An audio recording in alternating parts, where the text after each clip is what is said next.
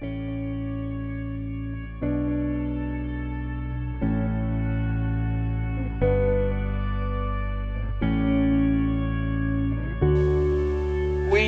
illusions, man. None of it is true.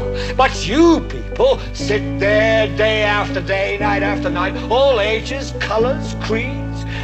We're all you know. You're beginning to believe the illusions we're spinning here. You're beginning to think that the tube is reality and that your own lives are unreal. You do whatever the tube tells you. You dress like the tube. You eat like the tube. You raise your children like the tube. You even think like the tube. This is mass madness, you maniacs. In God's name, you people are the real thing. We are the illusion. So turn off your television sets. Turn them off now. Turn them off right now. Turn them off and leave them off. Turn them off right in the middle of the sentence I'm speaking to you now. Turn them off.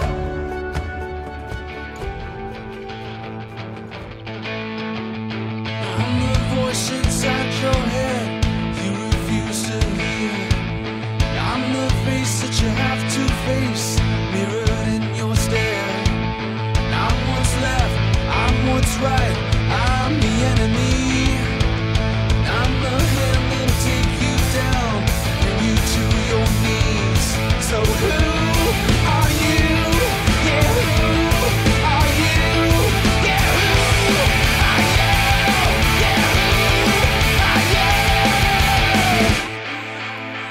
are you? Yeah, who are you? Alrighty, folks. Time now for the General Knowledge Podcast, Season three, Episode sixteen for this one. Uh, we'll delve into the reason for this episode in just a moment, but of course, my brethren, the boys, are with me for this one. We've got a deep dive to go down for this particular episode. It's not going to be bouncing all over the place. We're going to get right to the crux of a particular subject. Uh, of course, I've got Ethan Nash from T O T News with us. Ethan, how's it going, man? Yeah, good, mate. Good. Um, looking forward to this episode. Um, a lot, definitely up my alley. Always trying to explore the depths of really what makes up topics and what makes up everything that we know in the world. So looking forward to this one, mate. Mm, yeah, and it's a very, uh, like I said earlier, it's a very deep dive, and I can't wait to get mm. into it myself as well. Yeah, because we've kind of been alluding to it in uh, previous episodes that we've done on the show. So, and even of course your own work you've been doing over at T O T T News and your own member content. And uh, member podcasts, you've really sort of been getting into these particular topics. Um, mm-hmm. Yeah, and I've been really enjoying that too, actually, man. Uh, it's awesome to to listen to those shows and to, to get amongst all that sort of information you've been putting out, man. I've really been loving it. So I urge everyone to get over to T O T T news dot com, um, throw him a couple of bucks and become a member and, um, yeah, get a hold of that good content. It's, it's awesome stuff, folks. Yeah, um, thanks, brother. No worries, man. Andy's also waiting in the wings, man. Andy, how you going, man? Thanks for joining us, Asabi. Good, brother. I've got my got my snorkel and my goggles on already, my flippers and everything.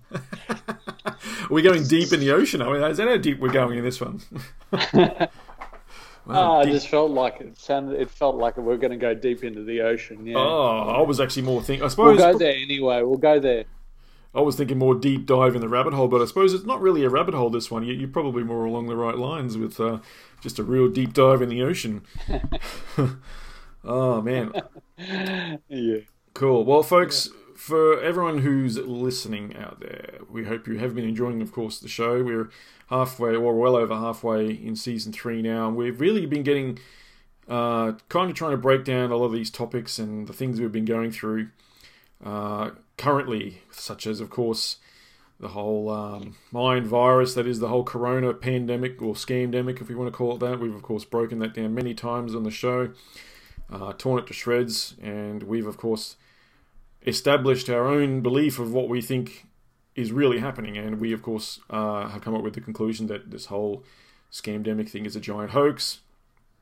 We don't believe it. We don't, uh, even the boys, I'm sure you're on the same wavelength as me, where... Hoax. Uh, Yep, exactly. Um, but even even if you want to even go even a little bit further, things such as viruses themselves, like I'm now of the uh, of the, the the opinion, I'll say, or should I say the belief, that these things don't exist. And that is because I've had my mind changed on this particular topic through new information coming through and uh, you know, doing a bit of research on that as well, um, and learning about how that whole narrative was really constructed to, to sell products, to sell a product that... Um, and a, and a concept and an idea. You know, we were bamboozled back in the day, and it's just taken hold over us.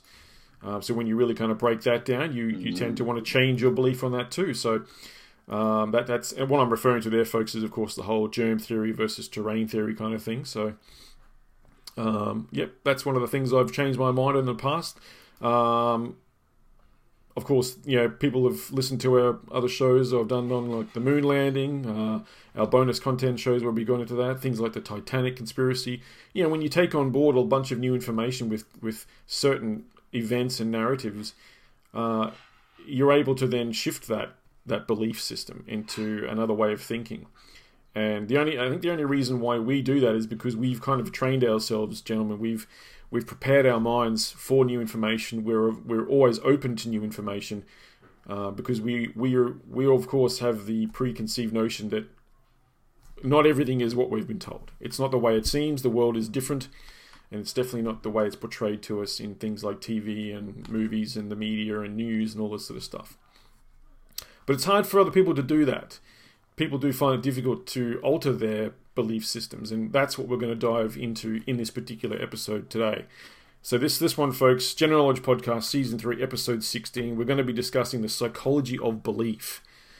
Um, what it really means, what is belief? We're going to get into such concepts such as what drives us to believe in certain things such as pandemics and moon landings, even worshipping particular deities. You know, if people believe in God and stuff, why do they do that? That sort of thing. Um, talking about hope and the emotions that are tied to belief systems, why we do that. Um, even when uh, we're given particular evidence that's contrary to what we currently believe, why do people then not seem to want to change their mind? There's reasons for all this, and we're going to try and we're going to try and break all this down for folks. Um, And it, it will hopefully arm you in order to then deal with those particular people in your lives that really hold true to particular belief systems and why that is, and maybe how we can then, I guess, learn to, or get them to learn to change them or to open up to them. Um, and Andy's going to, of course, a little bit later in the episode, uh, talk us through a bit of some of these, uh, I guess, a technique in order to do that as well. Um, so, gentlemen, uh, yeah, uh, if you're if you're ready to rock and rumble, um, again, like I mentioned earlier, feel free to interject at any time, put in your thoughts. Uh, I've just got a few things written down, which I'm going to read out for the listeners as well. These are some things I've just prepared today, and then we'll discuss them and we'll go through them uh, as we get along. But first and foremost, what beautiful. I've, yeah, awesome, thanks. Uh, what what I've got first and foremost, guys, is I've got here the very first thing. What is belief? What did, what is it to believe? So I've got here, belief, in its simplest term, is conviction in decision-making. Decisions can be made in many ways. A guess, randomly by a coin flip, scissors, paper, rock, or through forethought, by examining possible outcomes like a chess move. We make a choice based on a possible outcome. It, of course, gets a lot deeper than that, but basically, after we've made our choice, we lock our brain into the desired outcome. We believe it. Now, I'll, I'll just cross over to you first of all, Ethan. I've really gone, tried to go as in, in its very simplest term of what I could really think of, what it, what it means to believe something or to, in a sense, I guess, make a choice, you know, uh, and have a have a conviction in a particular decision that you've made. That's that's what I've got. What belief to me has, has that's what I've broken it down to. Of course, it's a lot more convoluted and complex than that, but in its simplest form, that's what. Would you would you tend to agree with that, or have I maybe missed the mark on that? No, I think that that strikes. You know, obviously, you mentioned it's a very complex topic, and there's different kinds of belief.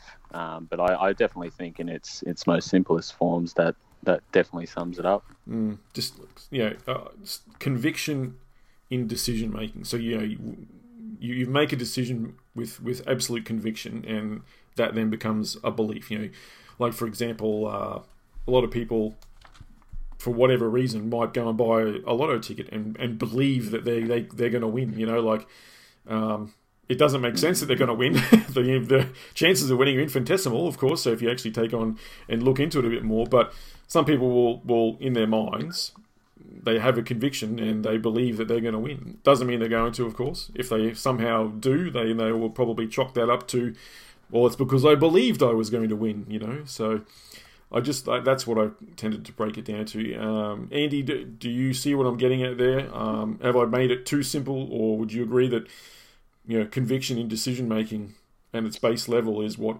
what belief is?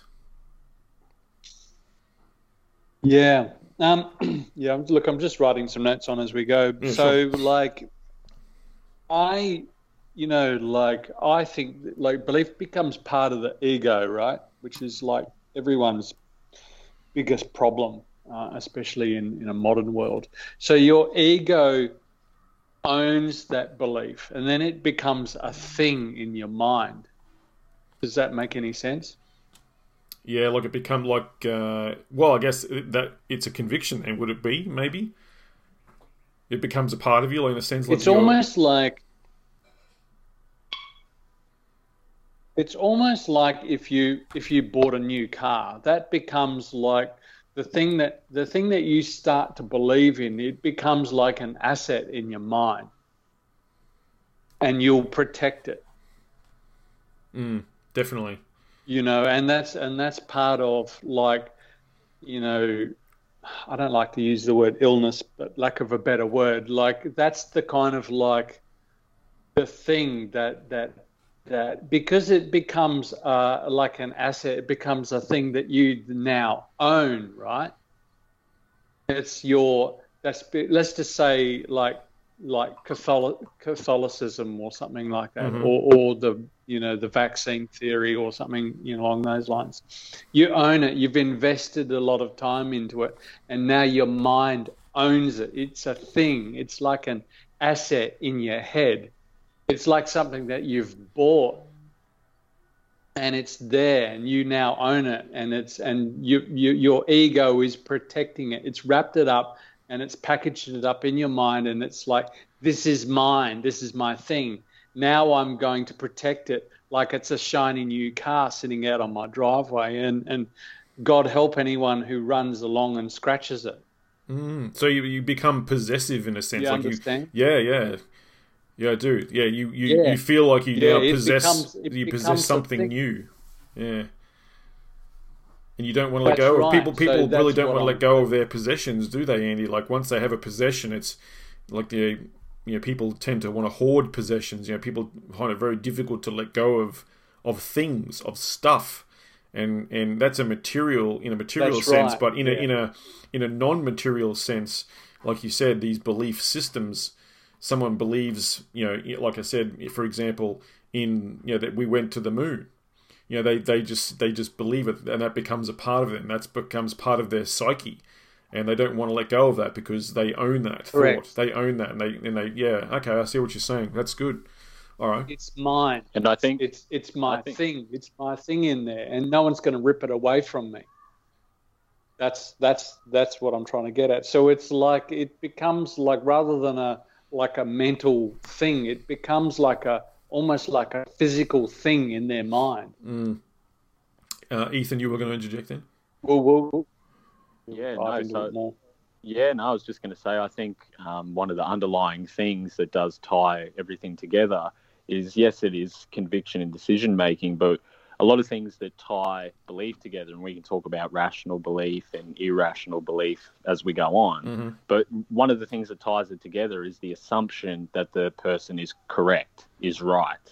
That's what really glues everything together when it comes to belief, is that once you make that decision to believe something, you are under the key assumption that that is correct. And that is what is enhancing a lot of belief in things. Now, if that information is there or not, that's a different story. But people also believe that that's there. It's it's just this whole myth, mythological, you know, just layered concept that we'll get into. But I think that that's really an important thing. You know, you've got conviction in your decision making, you know, to do this or to own this or to um, subscribe to this pattern of, of thinking.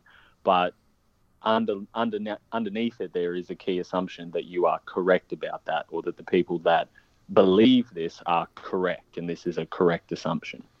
Yeah. So, it, would it then? Um, could we then get into perhaps like, you know, it then becomes a relationship thing. So if if some stranger you don't know came up and gave you a piece of information, like said, uh, you know, we're trying to think of an example here, like uh,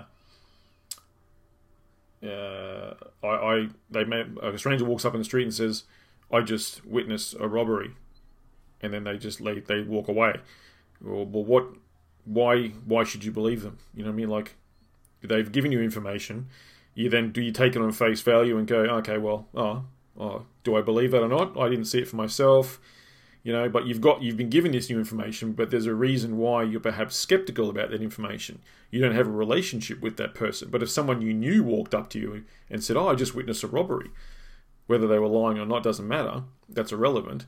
But there's a reason why you would believe someone you know based on someone you don't know. So I do think that yeah. relationships and, you know, there's a, it's the, the, the portal, the, the avenue of, of that information coming to you, and the reason why you then believe it uh, also comes down to the fact um, of the, the source of the information. You know, Absolutely, what, mate. What? Why should you know? Why should people take my word for it when I'm telling them these things on these podcasts? Well, that's why I put things in the show notes and and you know. Um, sources and stuff, because we want people to go and check it for themselves. You know, we want people to look up what we're talking about. You don't have to just believe me because I'm telling you. I could be lying. Everything I say in this show could be just all lies. But there's a reason why people, I guess, maybe they don't click on the links in the show notes, but they know they're there. You know what I mean? Like, so they, they don't, they consider the fact that, oh, you know, he's probably not lying. He's provided evidence for it. I don't have to check that evidence, so I'll take his word for it. You know, so they then be- develop a belief system based on a relationship they have, perhaps, with me. Uh, you know what I mean? So Absolutely. Breaking it down to that stranger walking up to you in the street again. You know, like if it was just a weirdo, someone you didn't know, who said, "I just witnessed a bank robbery." You'd be like, oh, maybe he's lying, maybe he's not. I have no reason to believe him, but I also have no reason to distrust him either. Unless I go exactly. and investigate further and ask follow-up questions and stuff. But, um, yeah, so I do think relationships with um, the source of information can also have a uh, a big influence on our belief systems as well. Um, mm-hmm.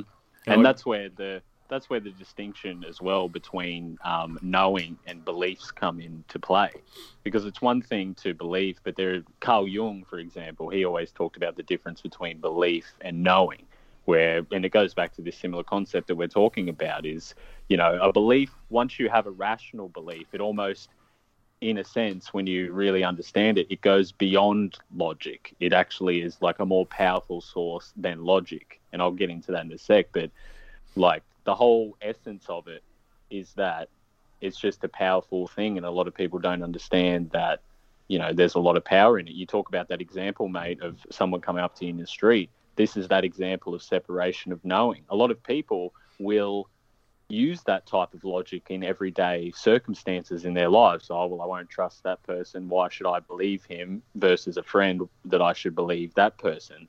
And unfortunately, when it comes to some of the bigger topics, mate, the knowing part is disconnected from the almost the the, the, the connection of of knowledge there. Most people just believe without the knowing behind it. They don't look at the evidence. They don't have the sources for it. They don't have the Um, under, underlying assumptions or evidence to support that.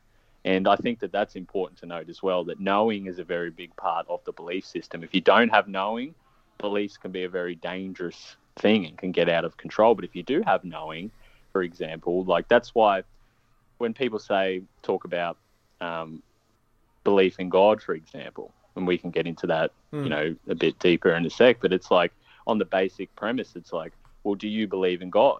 And I remember, who was it, Jordan Peterson says, well, it depends on what your definition of belief is and what your definition of God is. We might not be thinking the same thing. Mm. Mm. You know, it, and, and, and, and it comes down to see your friend in the street. This is where it comes down to belief. You, say you have a, a close personal friend. You've got to know them over, let's say, five, ten years, and you've built a great relationship with them. One night, they might open up to you, General, and tell you something very deep and intim- intimate about their life that they haven't told anyone. Now, do you have any way to ever prove that that actually happened? No. You actually have to have a have a leap of belief. You have to have a, a leap of faith and take into account their character, your relationship that you were just mentioning, all of the evidence about what their life is, and then you have to make that decision. But at the end, you still have to go off that cliff to a system of belief, and that's where the, the central power comes from. But if you don't have the knowing attached to it, if you don't have that perspective, to your point, mm. everything just becomes mythology, mate. Yeah. So then it really then breaks it down to then, well, how, you know, do you then... are you making a choice then to believe that person, or do you take do you look at it differently and say, "Oh, I under, I understand what you've now told me. I have no way of confirming or knowing if that's true or not, but I'll take your word for it for now." You know what I mean? And I'll, you know, like you can you can guess have a make your mind aware of the fact that you're going to make a temporary belief in that particular, you know, outcome.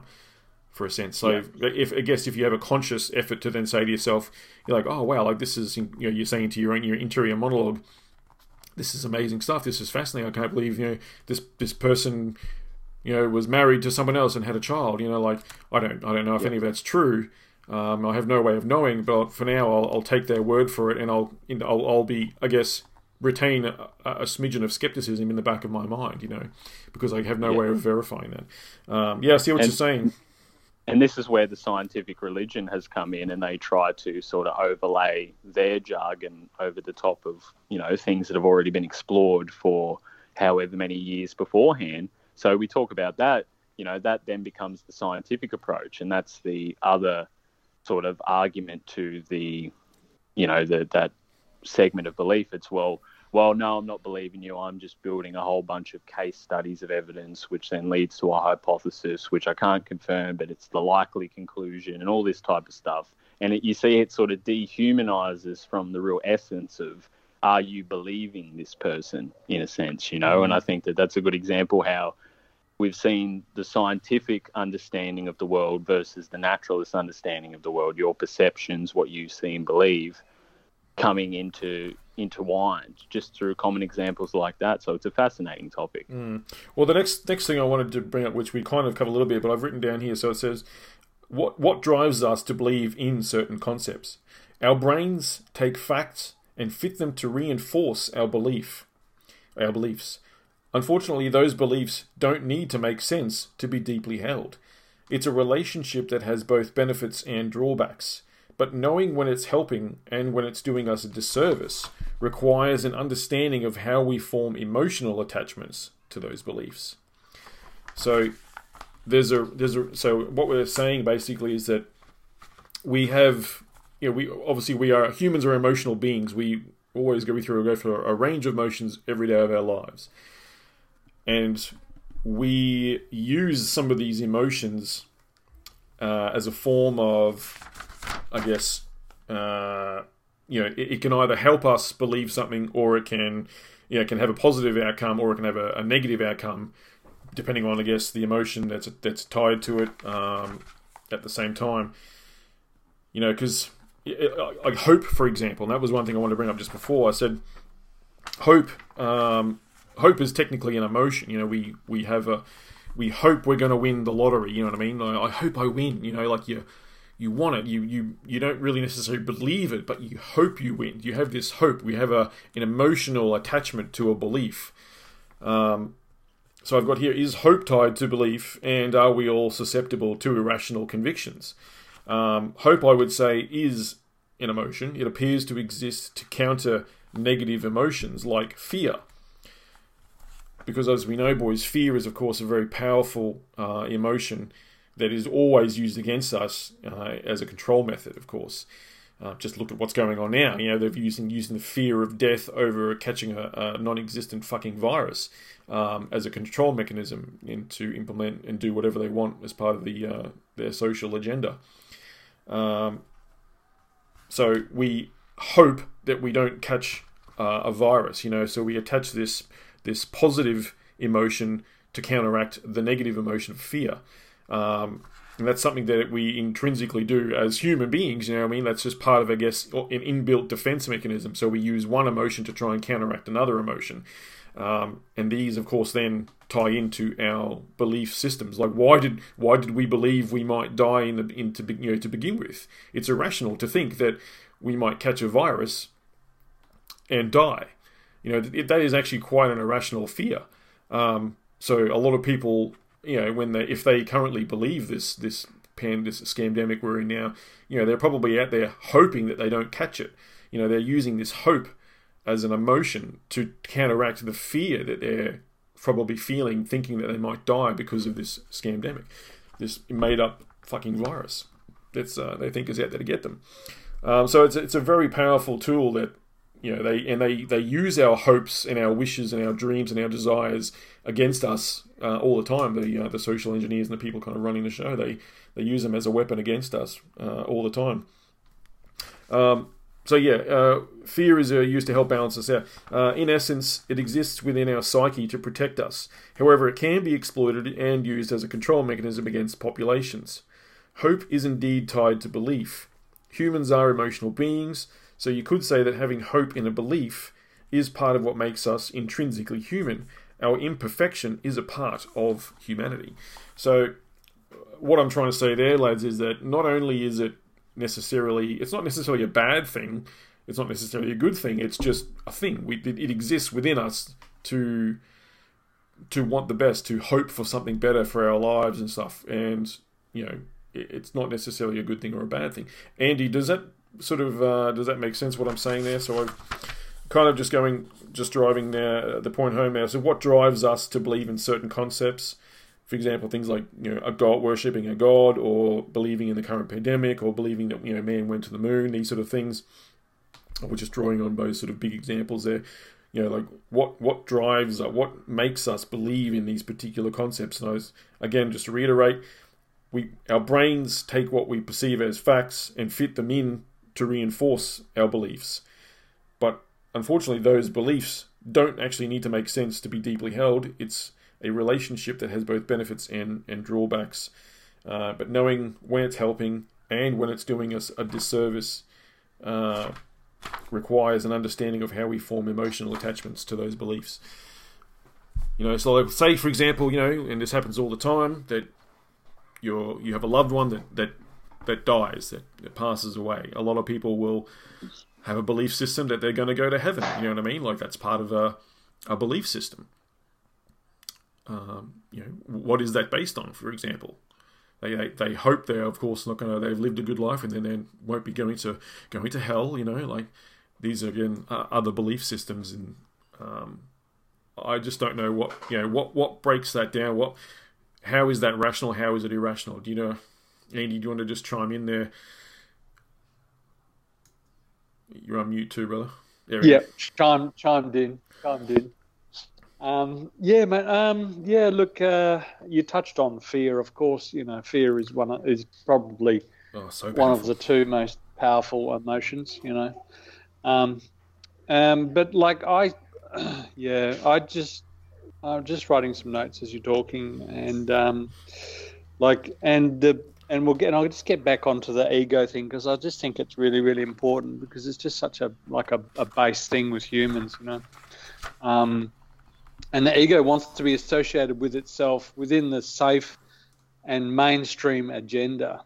Like, the ego wants to be popular and loved, so the ego will associate safety with mainstream beliefs.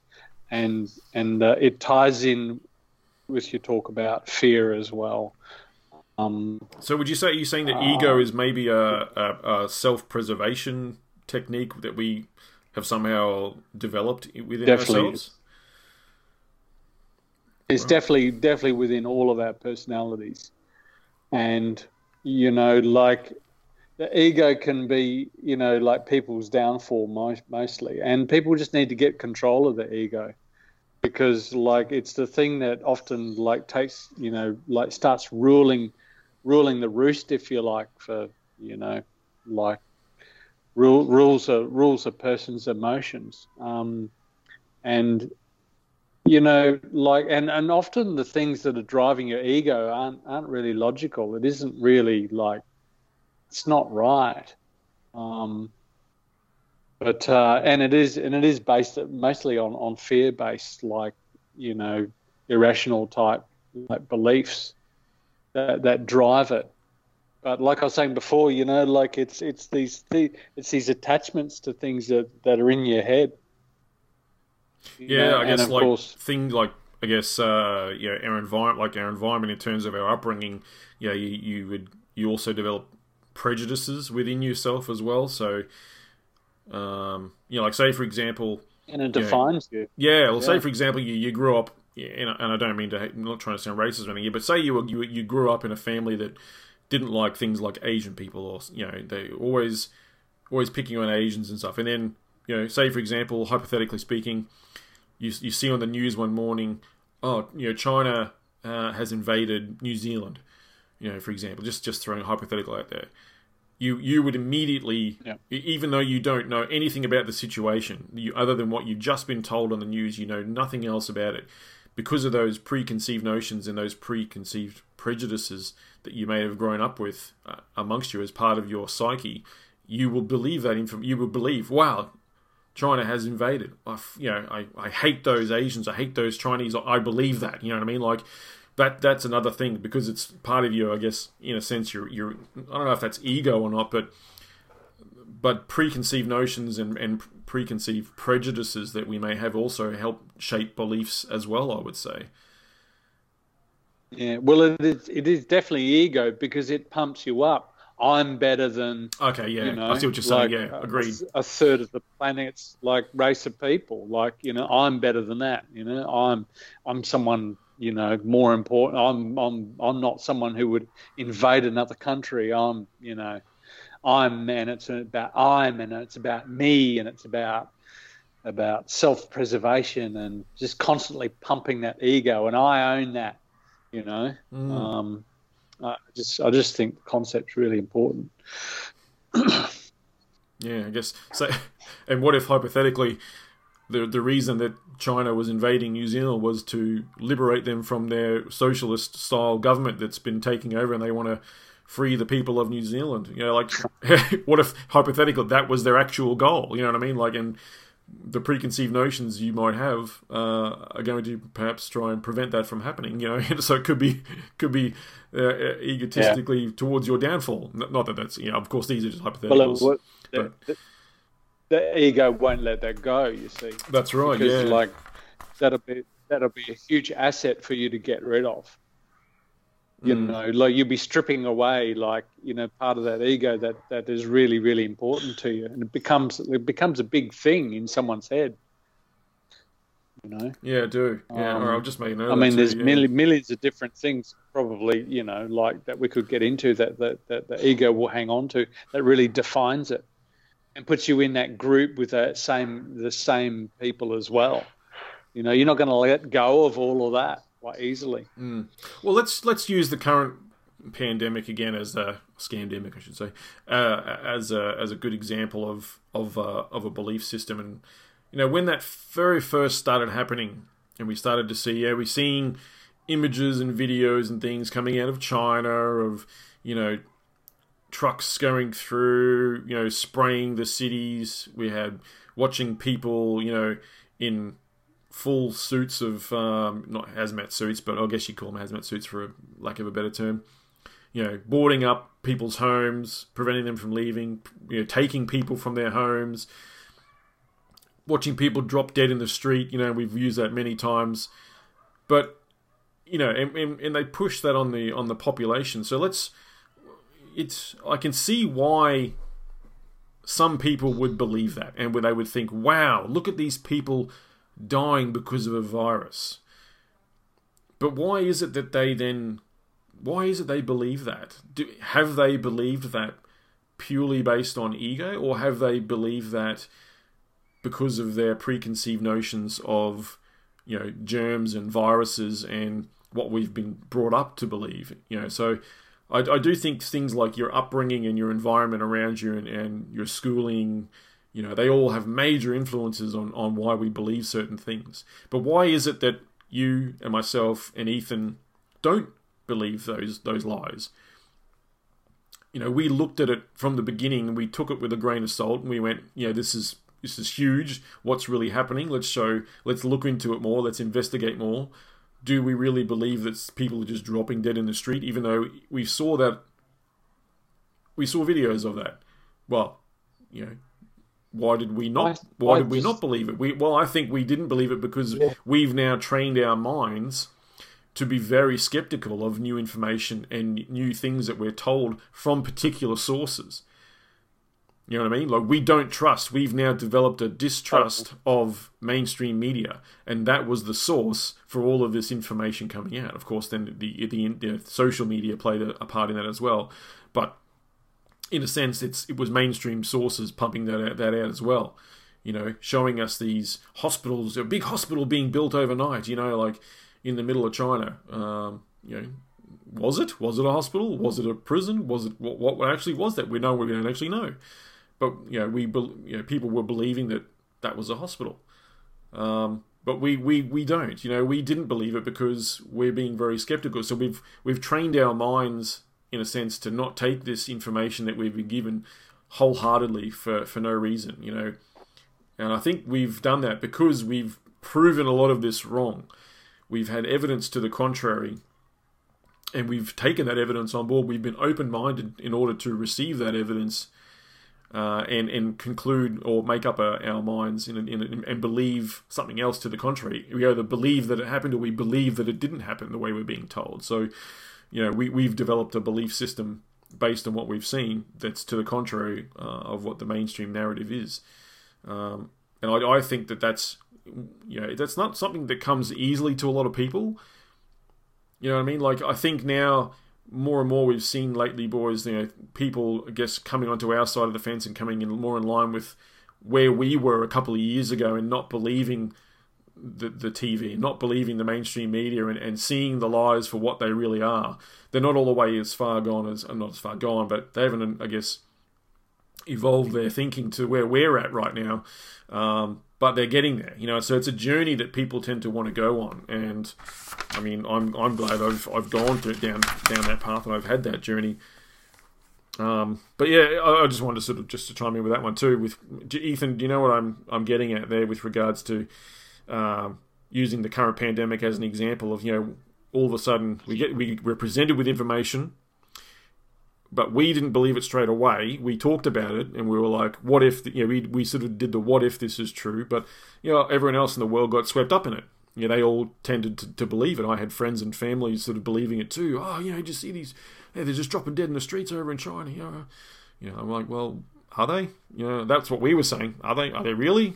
Is that what's really going on? Do we know that for sure? But they're all just believing it off the bat. So I think it, it's definitely part of a journey. You know, we've... a journey of discovery, uh, Ethan, that we've done over time, realizing, when you realize that the amount of times we've been lied to, when you're presented with those lies constantly, over and over again, you then just, you, we now have this preconceived notion that maybe with the, the things that everyone else is believing aren't actually true. So we we think about things a bit differently, you know?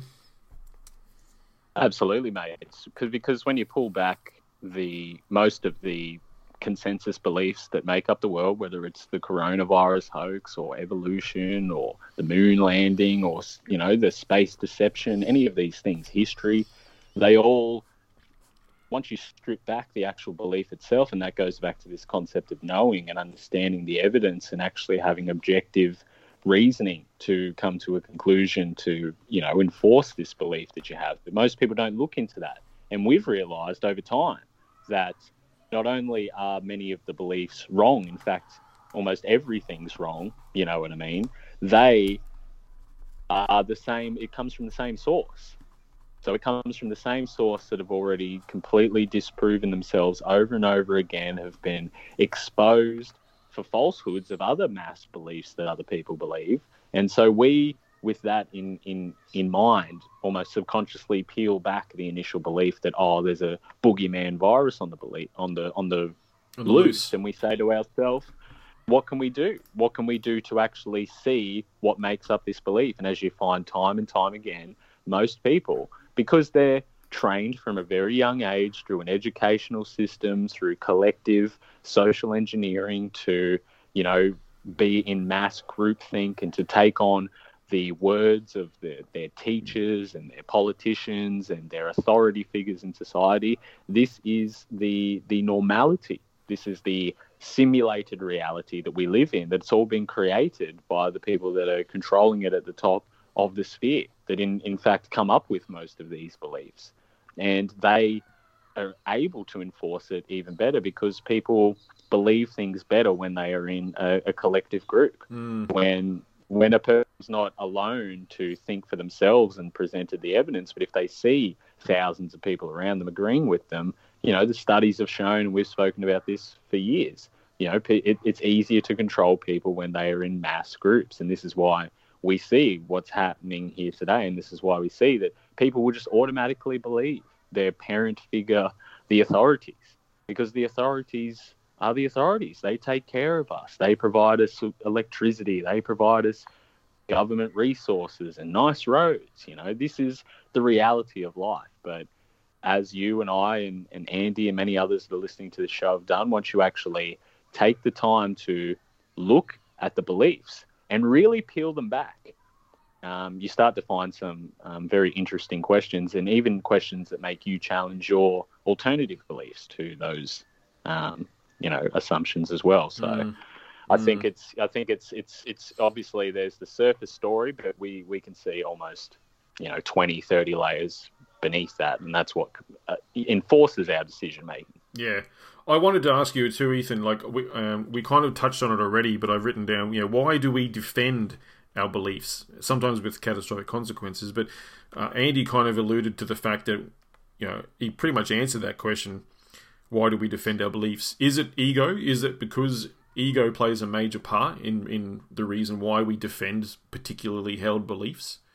Or is it something more? Yeah, well, the, yeah, no, well, the ego is a very interesting thing. You know, there's there's a lot of things that psychologists and, you know, the people that have studied these things have really gone into in terms of all of these subjects and emotions and what makes people the real core archetypes of not just people in general, but what but societies in general, and seeing that, you know, potentially there are some behaviours and beliefs that are inherently ingrained into us from something that's unexplainable. But for ninety-nine point nine percent of what we do believe, um, it's it's all just based on, on false assumptions. And the ego is an important part of that, because ego is pretty much just, the ego is is almost a neutral thing in essence when you're just looking at it itself. It's, it's something in you that is, it's, the whole awareness of oneself is what the ego is. And the ego can help you, like you need a positive ego to get you through, to give yourself self-worth, to get you out of bed every day. You, everyone has just a tiny bit of ego.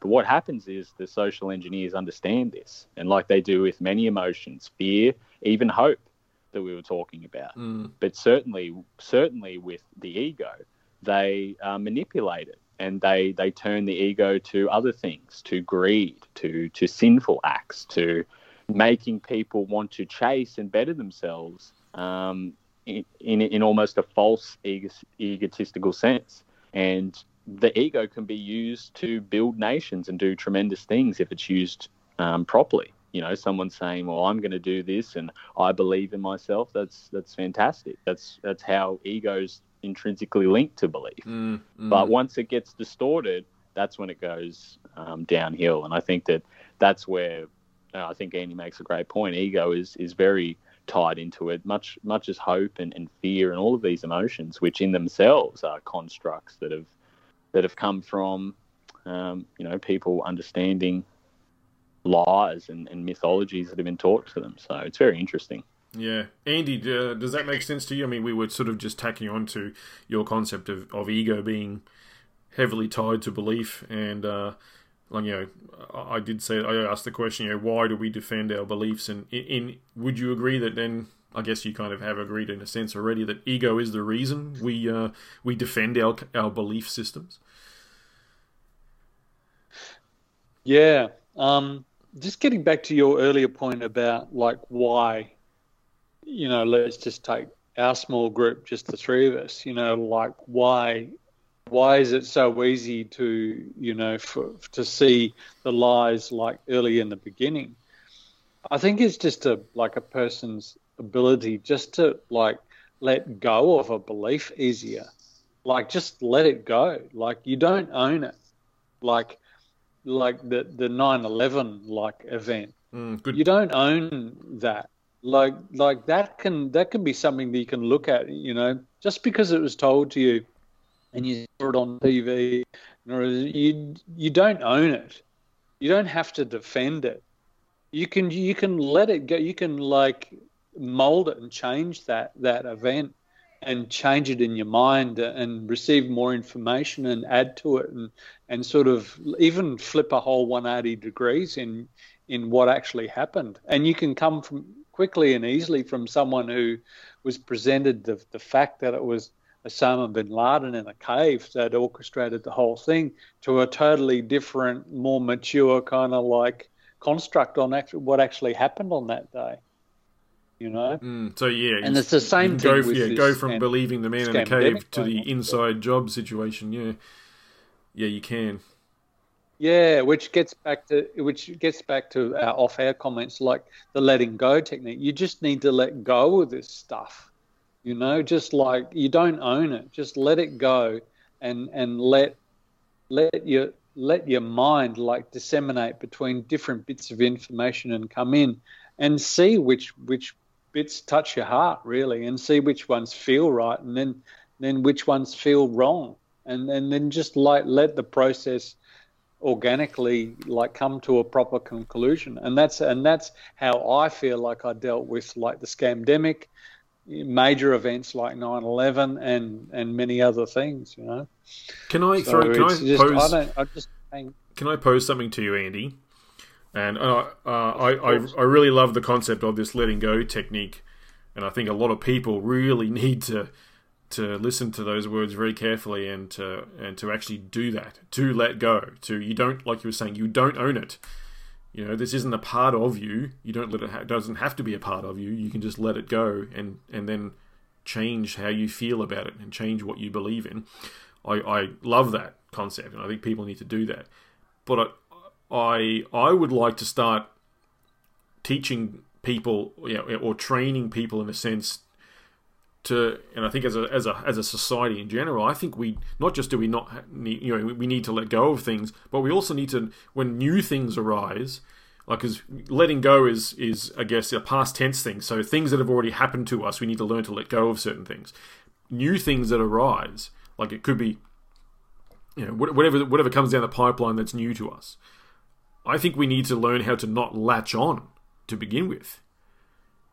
Does that make sense? Like we know, I think so. Then that's, we don't have to do the right. letting go technique because we haven't latched onto it to begin with. You know, yes, we've taken that information on board. Let's, you know, a new event happen. Let's say, let's say another nine eleven type situation happens. Another plane gets flown into another tower in New York City. Let's let's learn and let's let's teach ourselves to not straight away latch on and go terrorist incident. You know, let's let's learn to take as much information on board. Let's not come to a conclusion straight away, so we then have to then go through a letting go ceremony in a sense to learn to to change our minds. Let's let's be open to new information constantly. I think that's what people need to do because I think we, I think we do that, Andy. You and I and Ethan, we do that, and a lot of people like, you know, Adam from Krasfos and John Lebon and all these people we're we're sort of good friends with and who do podcasts and do shows and share this alternative information. We we do that ourselves. Yeah, we've kind of learnt to anything new that comes up, we don't automatically believe it. We will look at it. We'll keep that information, and we'll keep getting new information and new information and more information, and we won't necessarily even ever come to an actual conclusion on something. Because we don't, we'll, we never really have all the information there is to get about a particular subject. We can go on a, on a journey to try and explore it as much as possible, and we can shape our our thinking and our, and our we can shape a belief system based on it. But it has to be remained open. We can't latch onto it so so much that we don't we can't let we find it difficult to let go of something. Um, and that's what I've I, I've been doing that. I feel like I've been doing that for quite a few years now. But does that make sense to you? So yes, letting go. I think the letting go technique yeah. is so ultra important for many people out there, and I wish people would look into that. And I'll provide a link in the show notes to to a book that Andy has on this particular subject, where on a particular particular topic, where people can learn to let go of things and change their their uh, their perspective on stuff. Uh, but I think as a tool moving forward, I think. Learning to not latch on to begin with, I think, is ultra important. Would you agree? Absolutely. And can I just can I just something's in my mind? Let's just take the nine eleven event. You know, if someone was to come up to you now and say, Lee, you just you're just a like a an idiot conspiracy theorist. You know, like, why do you have to think? You know, like I wear um, it with a badge of honor. You know, all of these different things about holo- holographic aircraft and all of this, and you know, this idea about this passport falling through the air from you know out of the aircraft and landing on the pavement and stuff like that. Why can't you just bloody well you know like just just you know get real with what everyone else like you know says, yeah. and why do you have to be such an asshole about it? And really, you could you could just sit back and smile and say, it's just my opinion. I don't own it. You know, you the way you're talking is that it's like it's really a part of you. You're so you're so wrapped in the whole story that you're even like defending it now. For me, I don't give a shit. If you've got something more information about about the whole nine eleven thing that's like interesting and, and quite factual, I'll look at it. I'll love to look at it. And if you and if it's like changes my mind, if I spin around one hundred eighty degrees on the whole thing, that's cool. I don't care either. I just don't care. I've just let that whole thing go, and I'll take the information as it comes in because I just don't own it at all. It's not part of me. I like it. I like it. That's mm. that's. Ethan, I want to I want to cross over to you. So, sorry, Andy, did you have something else to add to that? No, no, no. You're right. I was just saying that that's just one event, but we can we could probably spin that whole thing into like the, the current the current. You oh know, yeah, yeah. Prop, you you, you can know? you can use could, pretty much could... any example that we've we've gone through in the last in our lifetime, in a sense, or even before then. Yeah, you're right, Andy. It it can be and, used for any any look, of those. And look, Claire could. Claire could, someone who I, who I know and trust and, and, and like, Claire could sit down with me in a room like for a couple of hours and go through the whole thing. And and ma- Claire could spin spin me one hundred eighty degrees on the whole the whole COVID thing, you know, if if if that's what it takes, you know. I don't care. I don't gonna I'm not gonna hang on to what we've been talking about for like the last year because I don't own that either. You know, yeah. It's unlikely, of course, but like, you know what I mean? Like, I'm not going to abuse her because she's coming with information that's different to, to the way that I've been programmed. It mm. gives a shit. Yeah, no, you're yeah. right. And that's, anyway, I think cool. that's actually probably not, that's probably a good way to, to look at it, Andy. we can't, we can't latch onto these things all yeah, completely and, and wholeheartedly. I think we've always got to be open to other possibilities and, you know, and that, that that's, it's a very difficult technique to learn, you know, learning to be open-minded, learning to to be able to have your beliefs shifted um, or changed or even just completely reconstructed altogether is a, is a very, very hard technique, you know, to learn. Um, we, we, we try to learn, we try to try to learn, we try to teach people to do that, I guess, by providing them Uh, information that's that's contrary to the uh, established narrative, because often the established narrative is completely wrong, is a hoax, has been for a long time. Um, maybe there are hidden yeah. there are truths hidden in the lies. I'm not too sure, you know, um, but I'm not going to latch onto them wholeheartedly. I'll, I'm always open to having my mind changed on things, um, given new information and, and credible and sourced information. You know what I mean? Not just hearsay sort of stuff. It's got to be It's got to be uh, information that's trustworthy as well, from a good source. Um, you know, not just a stranger on the street scenario again. Um, yeah, Ethan, um, I did want to cross over to you as well. Yeah, I fucking can't remember why. I've lost my place in my notes here. uh, well, well, first of all, it's, did you, it's like that, isn't it? Yeah. It's not... Ethan, do you do you actually? You're on mute, by the way. Do you? Um, Did you agree? Or do you have any input on what Andy was saying too, um, Ethan? Yeah, it's it's very interesting, boys. You know, I'm I'm enjoying the, the discussion. You know, I think when you look at society as a whole, this is what um, eventually causes tribalism and all these things. And one of the hardest things, just going off of that point, and I've been talking about my with my members for this for you know the last couple of years. We've been on the membership journey on my site is. One of the hardest things I had to do was uh, re-evalu- reevaluate my beliefs for a second time. And also a lot of people will never get to the point where they admit that they were wrong. And so I went through a process where first I got rid of the normal world perspective of, you know, this nine eleven was a man in a cave and viruses are everywhere, et cetera, et cetera. But then once I had formed the alternative framework, which I believed, I thought at the time was based on, you know, a lot of logic and a lot of evidence. And this is where I come, whether it was this was about history or this was about nine eleven. No, this actually was what happened on nine eleven, not the other theories.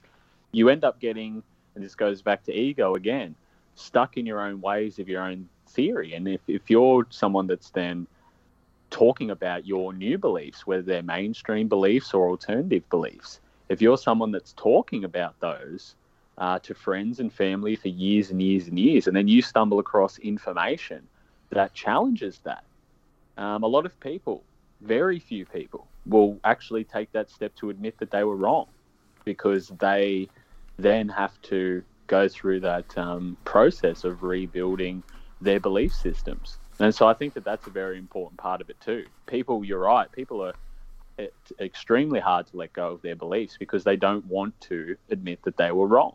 They don't want to have the humility, like you said, to have your mind changed about things, to be open about perspectives. And, and it's a very hard thing once you actually double down on a theory. You know, let's talk, let's say, Eric Von Däniken, for example, you know, which spawned all of the ancient alien theories, and he's traveled around the world doing books and stuff. Do you think if he's presented with evidence that contradicts his entire career that he's going to turn away from that? Of course not.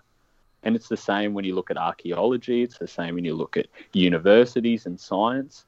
It's, it's a massive machine that they're not going to admit that they're wrong because the beliefs are now enshrined or purported to be enshrined into society. Mm. So we need to be aware that, you know, we need to have the humility to admit that we're wrong and to start again and to say, well, I'm not going to believe anything that anyone else tells me anymore. I'm going to look at the evidence for myself. I'm going to start from scratch. I'm going to say, well, how, why do I believe this? Anything in your life. Look around. What is concrete? What is this? What is that? Why do you believe that? Why do you believe that house is standing over there? Why do you believe that that's hanging from the roof? Why do you believe that those are planets in the sky? A lot of people will then come back to the answer of they appeal to mass consensus or they appeal to authority, and they haven't actually gone through the process to look at why they believe what they do. That's and, you, you've just cottoned on to my actual my the question I well, I forgot to ask, and I couldn't find my place, was the whole concept of oh, why why do we believe the things we believe? And yeah, you just you're smashing every nail on the head. Yeah, yeah. And that that, ju- that point. It. Can you just reiterate that last point you said uh, with regards to the, you know, it's because of the mass consensus or or the appeal to um, uh, authority. Is that is that what you said? Absolutely, yeah. Mass yeah. consensus to a the, uh, uh, appeal to authority or can, a mass consensus. And this is something that I even had to admit to myself, you know, Same. whether it was... Same. Whether, and even maybe not the mass consensus part, but appeal to authority, I might have seen certain figures in the so-called truth movement as authority figures. Oh, this is a great author. This is a great YouTuber. He does great work. You subscribe to these people. And then... I had to say to myself, but then again, that's my type of authority figure. Have I actually looked at these claims for myself? Have I read those studies? And again, I looked around at just everything in my life and said, why do I even believe? Like, what is gravity? What is this? What is that? Why do I even believe anything that I believe? And I realized that I had not, you know, almost single-handedly looked at anything that is a key-based assumption of reality for myself. Mm. And that's a very... confronting thing to realize, and a lot of people won't admit that. They will go back into their narrative that they've constructed, that they parrot from sources, whether they're good, whether they're bad, whether they're right, whether they're wrong. They parrot those sources, and it's a very, you know, confronting thing to admit that you are appealing to mass consensus or to authority, mm. and to to and that... delve into looking at beliefs yourself. And look, there. I wouldn't necessarily say that that is one hundred percent a bad thing, though, either, because let's let's kind of break that down a little bit. Why is it that we appeal to authority? Well, you know, as a child, you listened to your parents. They were your authority figures growing up. You asked questions and they gave you answers, or maybe you didn't even ask questions. They just told you information that this is the way it is, and that's why, you know. Um, and you never really considered or looked into it further than that.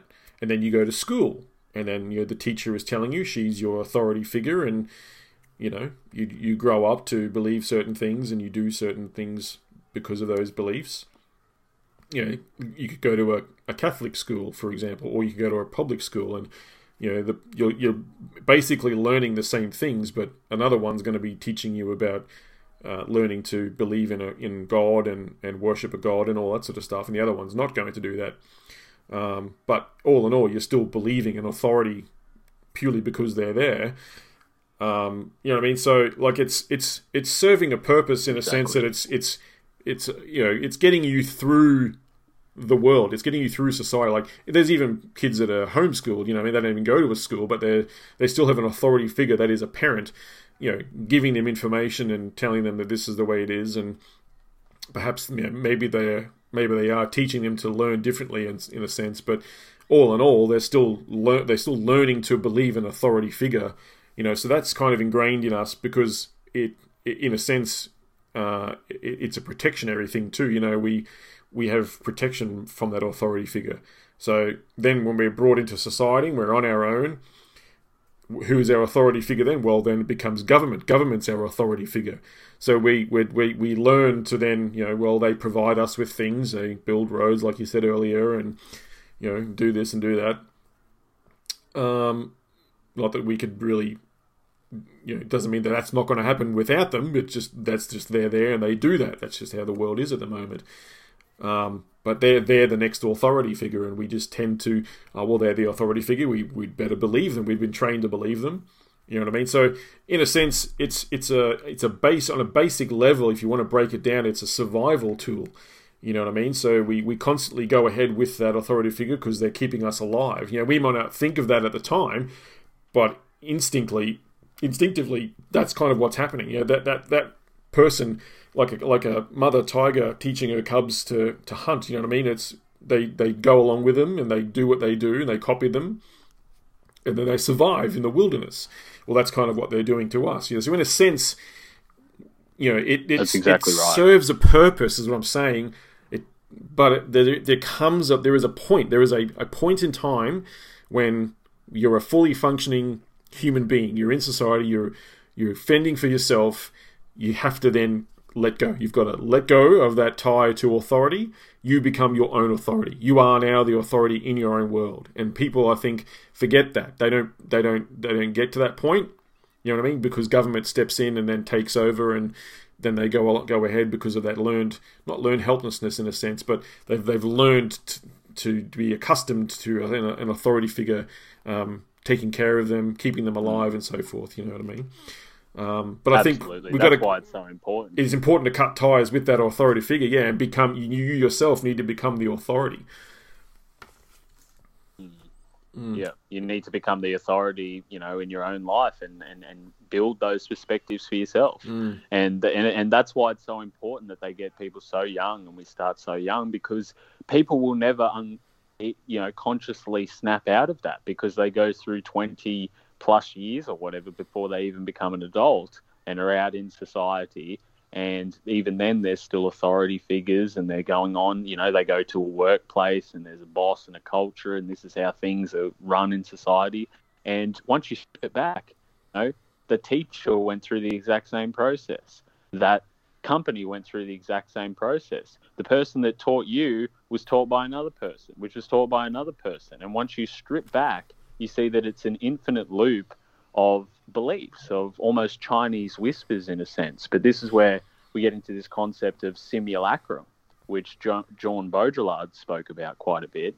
He spoke about how almost everything that we ever believe today, even this concept of cultures, um, is just an infinite loop of either individual beliefs or societal beliefs that have just carried on over time through generations without anyone even being able to, to prove these things or to trace it back. And that's why we live in a simulated reality, because the real can't be found.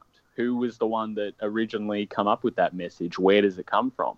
Mm. And this is where I think the original postmodernists actually had it right, where they're actually challenging what is the construct of belief and society. And that's why it was corrupted, and now it's all cultural Marxist nonsense like, oh, well, what is gender and all this stuff? They've turned it radical. Mm. But when you peel it back, there's very, and this is where the very important debate that has gone on for for eons now comes from, is is culture and our behaviors and the things that we do, is this inherently genetically built into us and linked to the earth, or is it nothing more than a construct of continuous beliefs in things? And this is a very powerful argument. There's points for both.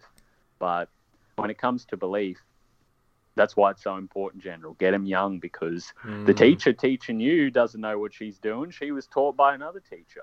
And it's just this infinite loop of people believing things, but they don't know where the assumptions come from. They don't know why they believe it. They just keep going on and on and on. Mm. The cycle continues. Mm. Yeah, it's really, yeah. I would like to reinforce another thing, which is, you know, people need to ask themselves the question, why, why do I believe blah, you know, blah, blah, whatever the topic is, why do I believe that? You know, not not get swept up in emotions. We're, we're such, we are such emotional beings, you know what I mean? And I always, way back in the day when we f- first started talking about things and I started writing articles and stuff, I used to say, I think it was in that um, Hegelian dialectic um, article, I said, you know, you've got to take a step back and look at it from a third-party perspective, perspective, you know, and, we, and by by by that I meant, you know, take just take emotion out of it. Take emotion out of the equation altogether and just look at facts, you know, and because we, we get so emotional, we get so attached to, by by emotions, you know. Um, like I said, hope, hope that the emotion of hope and you know, anxiousness and all these things, you know. And there's some very ingrained things within us, which are which are I think are instinctive as well. Like I said, it, it really comes down to things like self-preservation. You know, we we do these things because on a on a base level we believe it's going to help protect us and to keep us alive, which, like I said, aren't always a bad thing, because self-preservation is what every human being needs to to do. Um, it's just that's just part of humanity. That's what humanity is: self-preservation. You know, uh, fight or flight, that sort of thing. Um, Yeah, but it, I think people need to ask that question of themselves of themselves regularly. When anything new comes up, they need to say, you know, if the, or or even just with all the preconceived notions that they might have now, with like all the examples we've given so far, things like, you know, um, what what happens when I die? You know, what do I what do I believe? What what happens when I die? You know, if I if I throw that question to you, Andy, right now, in, in a, you know, let's all cards on the table. What hap- What do you believe happens to you when you die, Andy? Well, I'm just energy, so my energy source will be transferred to the next soul life. So I'm not. I've no fear of dying whatsoever. And I actually tend to agree with that. But let me ask you this: like, and this could be a very big rabbit hole. You don't have to elaborate on it too much. Why do you believe that, Andy? Um, from many different sources, and and. Like what I, you know, from some deep meditation and and um, what my heart tells me. So you, you believe, and that's my belief at the moment. So you're the yeah, you're the authority on that topic, and you believe your own authority on that, and that's your belief system. So that's fair enough. That's right. Yeah, that's fair enough. Um, yeah. I actually tend to think the same thing. I've I've come to learn over the over the time that we are energetic beings, and we are energy is a you know is a our consciousness is just another energy, and you know when our the vessel that we have as a human body ceases to function, that energy uh, is passed on, or it and like like they always said, you know one of the, what the law of physics is, you know no energy is never never created or lost; it just changes form. Um, I tend to agree with that. I think that that's probably the case. I don't know for certain, but I like to think that. But it doesn't. And that doesn't, doesn't hurt us. That and that doesn't hurt. That That's either. Right. You, you may not hang on to that, but at the same time, it that doesn't hurt. It doesn't hurt to believe that. It doesn't hurt to, to believe that that's also a lie. Like if someone disagree with that, then that's that's also fine. You know what I mean? So there's certain things. What I'm yeah. trying to, trying to get at here is that it doesn't. It's not necessarily a good thing or a bad thing that, that that's that particular belief is, you know, that you believe that. It's, you're not hurting anyone believing that. You know what I mean? And you, you, you yourself, it comforts you. It provides comfort for you. Comfort is, of course, another emotion. It makes you feel good about the current, your, you, who you are as a person and a, and a human being. You know what I mean? So they, there are, there are pros and cons, of course. But you know, I would, I would say there's also, that's, it's neither here nor there. You know what I mean? As long as it's not hurting anyone, then that's okay to believe that. Like the same reason people believe, you know, other people might say, well, I believe my, I will go to heaven. I believe in God. God will take my energy or my soul and I will live in eternity in heaven. You know what I mean? Well, you ask them, why do you believe that? Well, they believe that because they probably went to church or into Catholic school and they were indoctrinated into that particular way of thinking. That's not hurting anyone, is it? Is that, am I crazy, or is that, that's not hurting anyone? If they want to believe that, that's also very fine. You know, it's okay to believe yeah, certain well, things. You touched, General, on an important point about the, the positive side of belief, mm. because we there is a very positive side to it as well. You Correct. know, I I always say to people, you know, it, they're like, oh my God, history's fake, it doesn't exist. And I say, well, the best thing is, though, is that this makes the stories ten times better. If they, you know, if the ancient civilizations and all this type of stuff is complete nonsense, I can still believe the mythos behind it, and I can still take that to motivate me, whether it be, you know, the three hundred story or whatever the case may be, any stories of heroism and mythology throughout his supposed history or things that we find in the world today. I can adapt that belief and I can use it for positive things to inspire me, to motivate me, these types of things. Or, or at the so very least, feel feel entertained by them. Exactly, yeah. exactly. But it's, you know, I think it's, there definitely is a, a good side to belief, and, and belief can also go to some extremes, and we've seen that all throughout history. It it, it drives everything that um, we make up around us, you know, and, and I think another thing too is people don't admit that they're wrong, but they don't admit that they also don't know about things. They won't just say, I don't know. We have to live in a world where it's, I, I know, I know, I know. It's like, well, maybe I think this, but do I know for sure? Well, yeah. you know, if if you believe the current mode of thinking, scientific way of thinking, then science can explain everything about the observable and even non-observable universe around you. So you shouldn't believe that. There is a way to find an answer. But is that really the case? You know, it's up to you to what you believe. Mm. Yeah, good point. And I, I just wanted to, to, I guess, kind of round it out with that too, that it is okay to believe in things. So you, you don't have to not believe everything. You know, you if if you want to believe that the sun's going to come up tomorrow, you know, you've got a good reason for believing that. It's been doing it for eons. Um, but you can also believe, you know, my son's got a football game tomorrow. You know, if if he goes to bed thinking, I'm going to win, we're going to win tomorrow, we're going to win. You know what I mean? I want to win and we're going to win. I'm going to do everything I, I can to make that happen. Exactly. You know what I mean? And so that, that could be, a, that's a positive thing. You could be believing that too. Yeah, there are there are good good things about belief. It's not all bad, um, but I just have to. There are there are particular things, like I wanted to throw that out there. There, there you have to define them. It's very important to define them. You have you know things that are going to knowing behind it. That's right, and things that shape our lives in in in regards to how our lives are lived. I think people need to. Um, question the belief in whatever drives those particular things, uh, like all the th- all the examples we've given earlier, like things like the scamdemic happening now. We shouldn't just believe that because we're told that by an authority figure. I think we need to question those beliefs and why we perhaps, maybe some people were out there going, oh, I believed it to begin with, and now I think it's it's all false. Well, that's good. Let's you know you've you've made the conscious decision to to question those beliefs. You know, or you've opened your mind up to receiving new information that maybe tore away those beliefs, which is good. Um, but I don't think people should, you know, question, question the belief in the fact that they think that the sun's going to come up tomorrow morning, you know, or whatever, you know, um, or the night, you know, the night yeah. will end and the day will start. You know, you shouldn't question that belief because that's going to happen. There are some things that will just always happen. You know, um, you don't have to yeah. necessarily well, question those beliefs. You know, if you believe that it was because of God that was doing it, well, maybe you need to question those beliefs. I, I feel that anyway. You know, it's not. I don't believe that it's God that's making the sun come up in the morning. Um, some people might, but you know, let's let's question that. Go into that. You know, how do we prove that that's that's the case? Yeah. yeah, that's just a belief. And you believe that you believe that based on your your assumptions. You know, I've seen the sun rise every single day for Correct. the last however many years of my life, so there should be no reason as to why that's not going to rise tomorrow morning. That's, I believe that it's going to rise tomorrow morning. That's what belief is, you know. Is there any way for you to prove that? Mm. No, necessarily not. It might not come up, you know, once you realise that, you know, this whole story of a spinning ball in an empty vacuum of space is very questionable to begin with.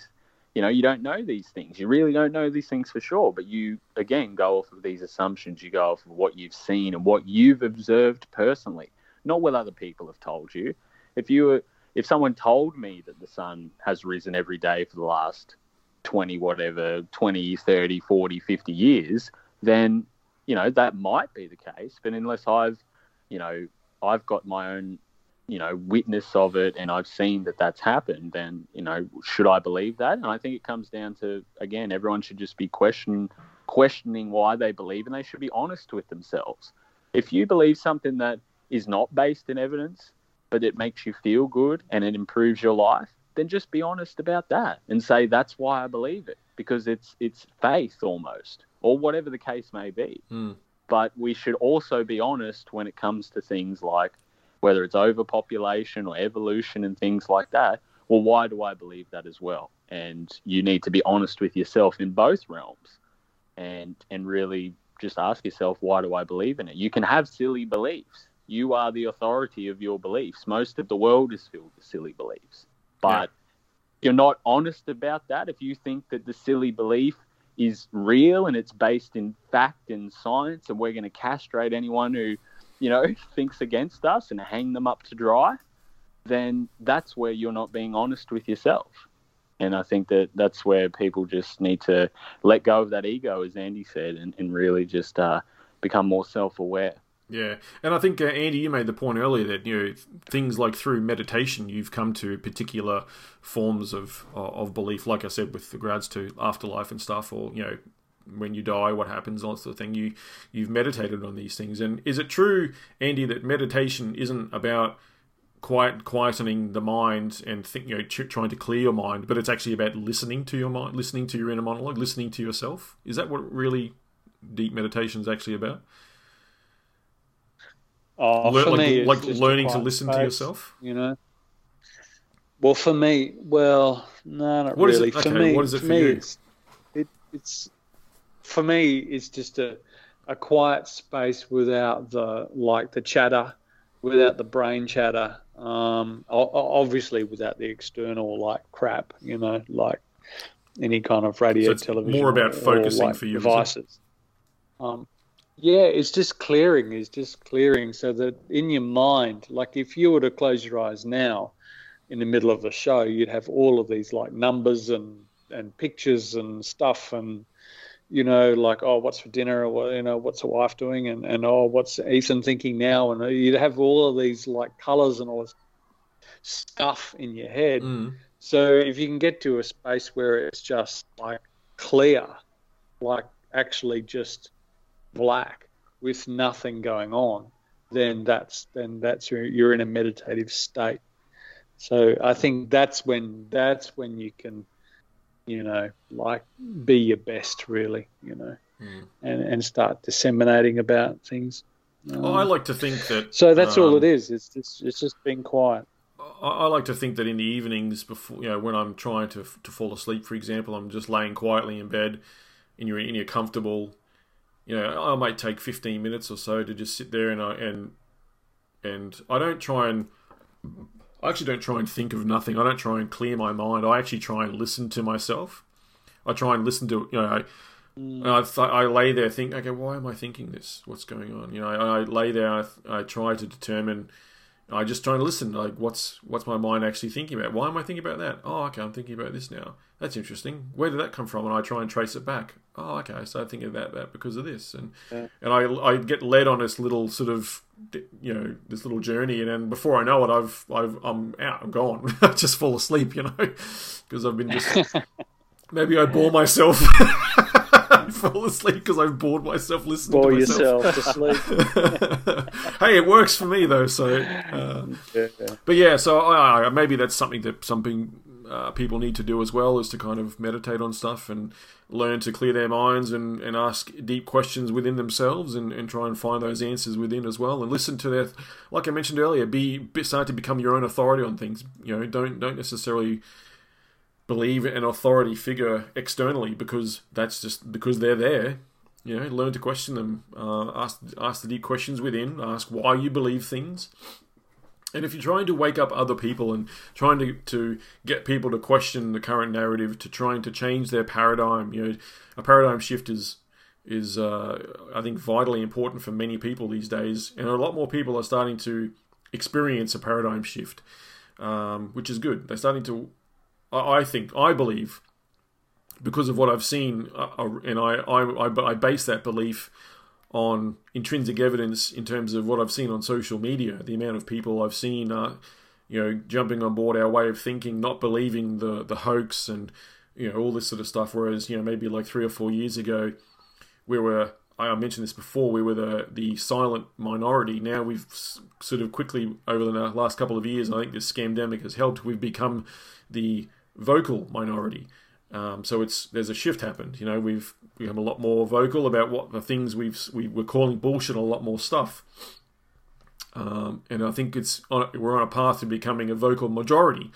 Um, I actually do. I tend to believe that that's actually what's happening. There's a, there's a uh, a ripple effect happening, only because of what I've and I have that again. I have that belief based on what I've seen through things like social media and stuff, uh, a lot more people jumping on board with uh, our way of thinking in terms of, oh, let's, maybe not our way of thinking, but at least questioning the narrative, uh, like, for example, the current scamdemic as well, which is good. So uh, I think one, uh, one one thing that people need to do, like I mentioned just before, when you're talking to family and friends, you know, and, and you, you start to have, you know, you're, you've gone past the, the fluff conversations of, you know, how you been, what's the weather like, all that sort of shit, and you start to ask real questions. You know, ask them what they think about something. What do you what do you make of what do you make of, you know, the the current scamdemic, for example?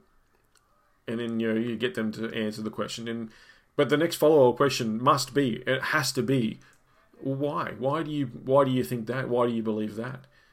And if they can't offer you an answer, then they then there's no reason that they should currently believe or ha- have those current belief systems if they cannot offer you an answer um, at all. But when they do offer you an answer, you then you need to ask them, well, how come? Why? Why do you believe that? Like, well, you know, if they say, oh, well, you know, the the government says that there's this new virus and it's you know it's killing a lot of people. Okay, well, why do you believe it's killing a lot of people? Oh, because they've told me it has. Why do you? Okay, why do you believe the things that you're seeing from the T V? You know, if I'd asked you three years ago, do you believe the government one hundred percent? Would you have answered yes? Why do you? No, yeah, yeah, you would have. Okay, well, what about now? Why do you believe them one hundred percent now? Or maybe you would have said, no, I don't believe them at all. They're a bunch of liars. Then you say, well. Okay, well, why is that not the case now? Why do you all of a sudden believe that they're telling you the truth about this pandemic? You know, oh, no, it must be true. Why must it be true? Keep asking. You just got to keep asking questions and just keep getting them to go on the journey themselves within. Get other people, get the person you're talking to, to answer the questions themselves, or when they can't offer the answer, well, then you say, well, you know, maybe they're lying to us. Would you agree that maybe perhaps everything we're being told isn't actually true? Is there is it a possibility that we've been lied to? And if they say, well, yeah, maybe there is a possibility, we say, you know what, I think there actually is a possibility. I, I, I how about looking at this information? You know, just getting people to wake up and to begin to question things is uh, part of the journey of of stripping away some of the old belief systems. You know, really questioning people as to why. Why do you believe that? You know, and like Ethan said earlier, that's that's you've made the same point yourself, mate. It's it's it's. fundamentally important, what, questioning our belief systems. Why do we believe the things we believe? Uh, but yeah, it's a journey a lot of people have to go on. And uh, I think I mentioned this many, many times in the past, boys, when I, I'll I'll throw the question out to you guys as well, because I can't, I actually can't remember the answer. Uh, I've just had a poor connection thing come up on my Skype. Can you guys still hear me okay? not breaking up at all? Yeah, all good, mate. Okay, cool. No, all good. Yeah, it's just weird that it popped up. It says poor connection. Five by five, no problem. Awesome. Okay. Oh, he's got the airplane lingo going. I'm coming up on your six, Andy. um, right. So roger that, brother. Roger that. Um, yeah. So I. The reason why I'm not one of the normies now that believes everything they're told is I've always had. I've.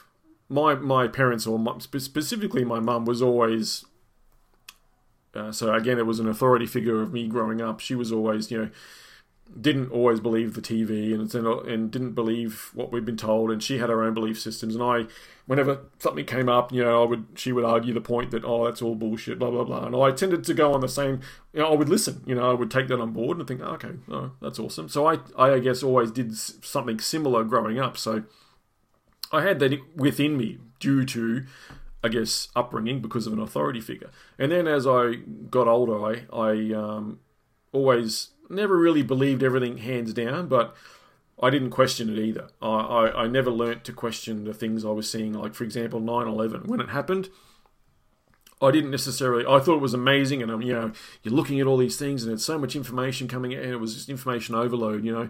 So I, I didn't necessarily... believe it all one hundred percent that that was everything what we were being told, but I didn't question it either. And I did that for a lot of things, you know. Um, I wish I questioned vaccines back in the day, because my kids were vaccinated up until the age of four. We never did anything after that, because that was when I found out that information and I stopped from there onwards. I wish I knew it earlier, and I wish I questioned it earlier. But again, I didn't question it. I didn't look into it myself. Didn't necessarily believe they were all they were cracked up to be, but I didn't question it.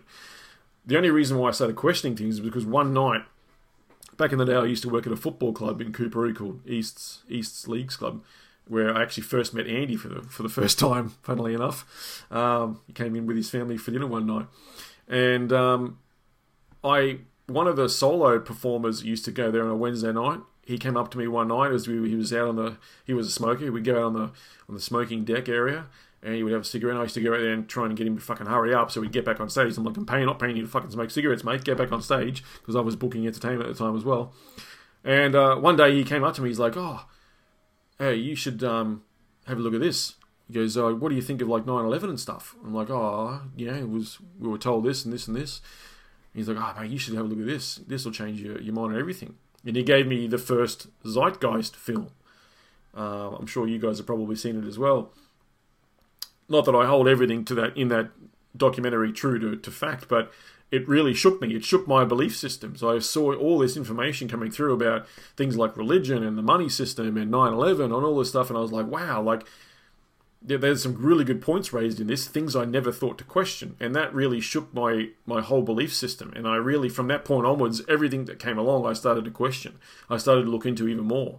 And I never believed from there onwards what we were being told from the media. And that was my journey from there onwards. And I, of course, started Real News Australia and all that sort of stuff because I wanted to put my own take out there.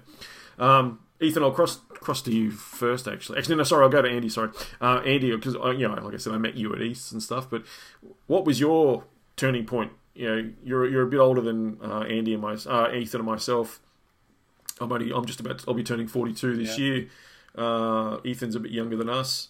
And you're in your... How old are you, Andy, if you don't mind telling the folks? Are you... Uh, I never actually, I'm, fifty, I'm fifty-four this year. So you're, yeah, you're in your early fifties, mid-fifties, yeah. So what is it... You, you're you're a bit older than us us folks. So what is it... When did you sort of wake up, and what is it that made you stop believing, you know, the, the mainstream media garbage? And, you know, what, what, what was it? What was the paradigm shift that, I guess, altered your belief system? What woke you um, up? It was definitely from the um, nine eleven event. Hmm. And, um, yeah, a few things all uh, at the same time. There was um, the Zeitgeist movie, which, um, oh, you know, I think I probably looked at that maybe at a similar time that you did, hmm. General, I hmm. think. Um, also, um, Love Him or Hate Him, um, good old Alex Jones. Yeah, uh, I'm and, with you on um, that one too. they, And um, and David Icke as well. Uh, David Icke's Biggest Secret also like was, was a huge awakening moment. Those those things, and that sort of like, you know, like got me on the path, I guess. Um, you know, uh, then then many, many others from that point. But, um, yeah, definitely David Icke um, was a big one, um, Alex Jones, um, and that, that movie too, and, and, and Zeitgeist. Probably those three things were the things that really snapped me out of my um my my slumber. Mm, interesting. Yeah. Oh, that's good to know. Ethan, I'll throw the same question to you, mate, because I'm, uh, I'm sure I've asked you this in the past, but I, I don't remember. My apologies. But what is it that, I guess, changed or altered you?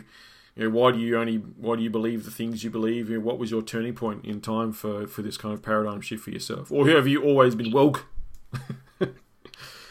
no, no. So I, I thankfully got on to um, things at a, a pretty young age. So I've said this to other people that I've known before. I never really fully grasped the um, complete normie perspective of the world. I'd always um, been able to, you know, I discovered young in school things like nine eleven. nine eleven was my key, and the, the millennium key for, for millions of other people out there, you know, designed as an initiation tool like the moon landing to prepare us for three eleven, the big uh, revelation that's happening now.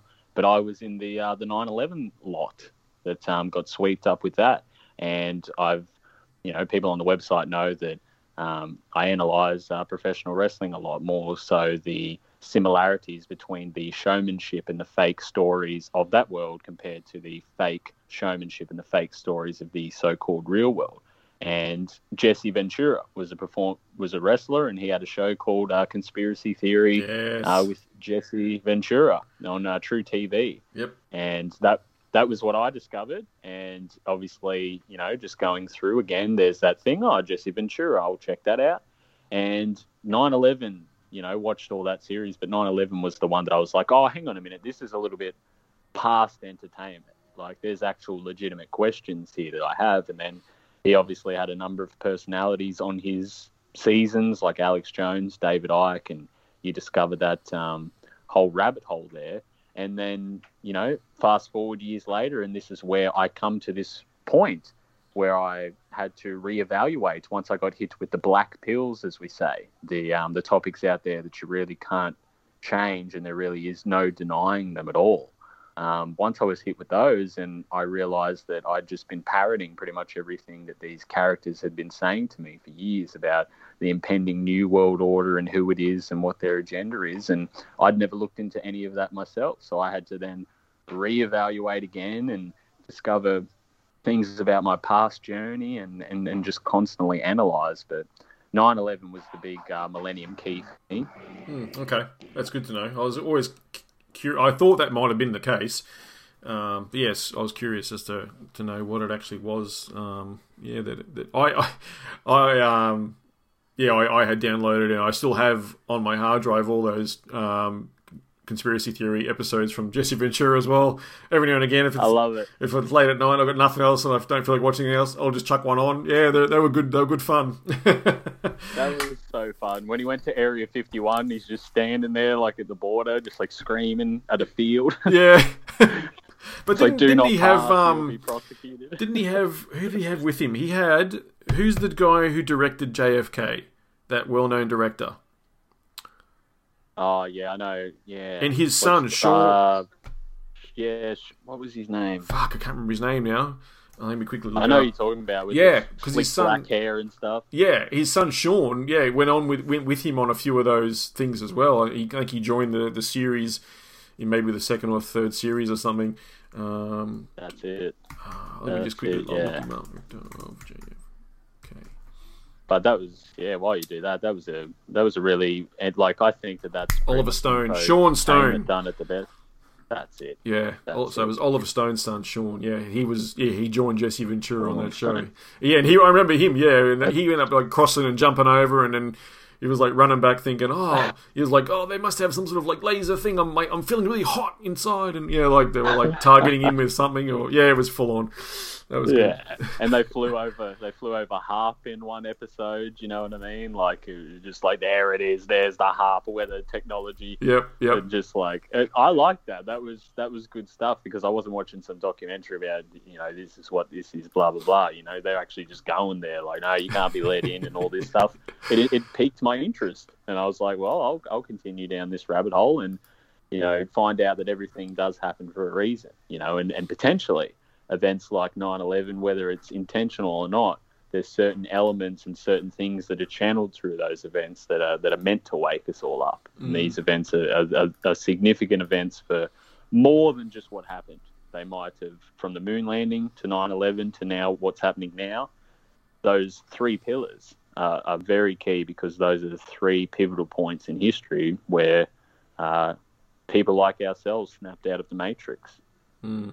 And it was, yeah, that was the sort of thing you went over with, um, like John with, well, I went over them as well, but we had, you know, you had John Hamer as well, the author, um, the falsification of history and the falsification of science. You know, you've had him on your show as well, talking about these kinds of topics and how important they were at, um, yeah, in, in kind of shaping our worldview and shaping the world as it is. But when you realise that they're all based on, on lies and they're false, um, it kind of paints a whole new perspective, you know. But um, I guess we have to be. We have to be open to realising that our current belief systems and the things that we've always held true and the things that we've believed may not be true, may not be the case. We've got to be open to um, you know, falsehoods and, and other truths that are out there. So, yeah, just just very important things for for people out there, for our listeners to uh, to remember as well. Again, just because, you know, we say these things on this particular podcast doesn't mean they're true, and you don't have to believe them. You can go and check the sources and come up with your own conclusions and enter a discussion with us. And, you know, we're we're open to those sort of things. So always feel free to drop a comment, guys, or send us an email. And thanks to the folks that do email regularly or, or provide comments on our websites and our articles and stuff. Uh, folks like Graham Lyons are always putting comments in and offering their, their view and their perspectives, yeah, and things like that, which are awesome. Um, shout out to Graham there as well. Sure. Yeah. Um, boys, I think that we might conclude um, the episode there. I feel like we've done a really good journey on uh, on the psychology of belief and what it means to believe and why we believe the things we believe and all that sort of stuff. Um, uh, I really appreciate your time, gentlemen, in, in going on that kind of deep dive into these particular topics. Uh, very, very important to do so every now and again. Uh, yeah. Thanks, guys. Absolutely. Oh, yeah, absolutely, mate. It's, it's a pleasure. I, I think it's it's one of the most important things that people need to just drive home again. Why do you believe the things that you believe? You know, uh, apart from belief itself, just ask yourself that every day. If you're walking down, a, you know, why is this green? Why does my car go? Why does this happen? You'll be you'll be you'll be surprised when you look try to find some of the answers to this and realise that there there's very little. So I encourage everyone to do that. It's very important. Mm. And uh, remember, folks, it's just it's it's not necessarily a bad thing to believe, you know, some concepts. Some sometimes it's good to believe and have blind blind belief or blind faith, for example, in particular things. That if it's doing you, uh, uh, if it's if it's doing positive in your life, then that's fine. But if it's if it's recognizing that it might be doing a, a disservice to you and, and having causing negativity in your life, then then maybe you need to question those particular beliefs or change those beliefs. Uh, but belief itself is important. Um, definitely an important thing. Absolutely. Yeah. Well, it manifests our reality, as we said last week. That's you right. Know, once we, the, the, this goes to the essence of what we were saying last week, General, is because the reality that exists now, that is being manifested, is a one big belief system. So you can, with your belief, influence that belief system and change it. It's not a concrete structure. Mm. It's all based on illusion, you see. So that's where it comes down to the fact that we manifest our own reality. So belief is important, because if you believe that the, this isn't coming for you, that you're not going to be part of the eugenics agenda, you can manifest that, because that's exactly what so-called reality is, just a compilation of manifested beliefs. Yeah. Awesome. And it's funny um, that you mentioned that, you know, that it's just an illusion. You know, like uh, I always put that clip at the start of the podcast with from the movie Network, when Howard Bill's up on stage and he's saying, you know, you know, turn off the T V. Like, you know, we are the illusion. You know, like we're in your face, yeah, talking to you every night, but we are just an illusion. You know, so he's trying to tell people to, you know, stop believing the illusion. You know, just realize it's an illusion, so you can move past it and, and look for the truth in things. Uh, Andy. How you going, man? You you enjoying the episode? You've had fun. I do appreciate your inputs, of course, and thanks for uh, all of that as well, mate. I always love your input on stuff.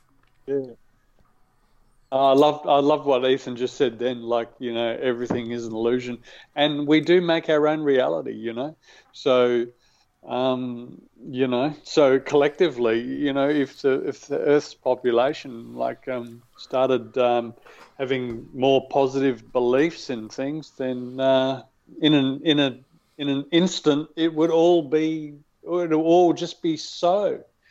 You know, so um, I think I think the dark forces well well and truly know that, and that's why through using their media assets, they can.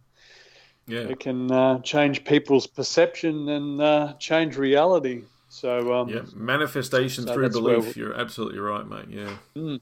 one hundred percent. Yeah. So um, actually, yeah, and definitely the dark forces in this world didn't know it, know it completely. So uh, you, you make a good point, and I, I actually remember hearing something about that, Andy, where um, fuck, maybe Greg Carlwood's High Side Chats podcast. I think he had a guest on talking about how they would get together in groups of eight.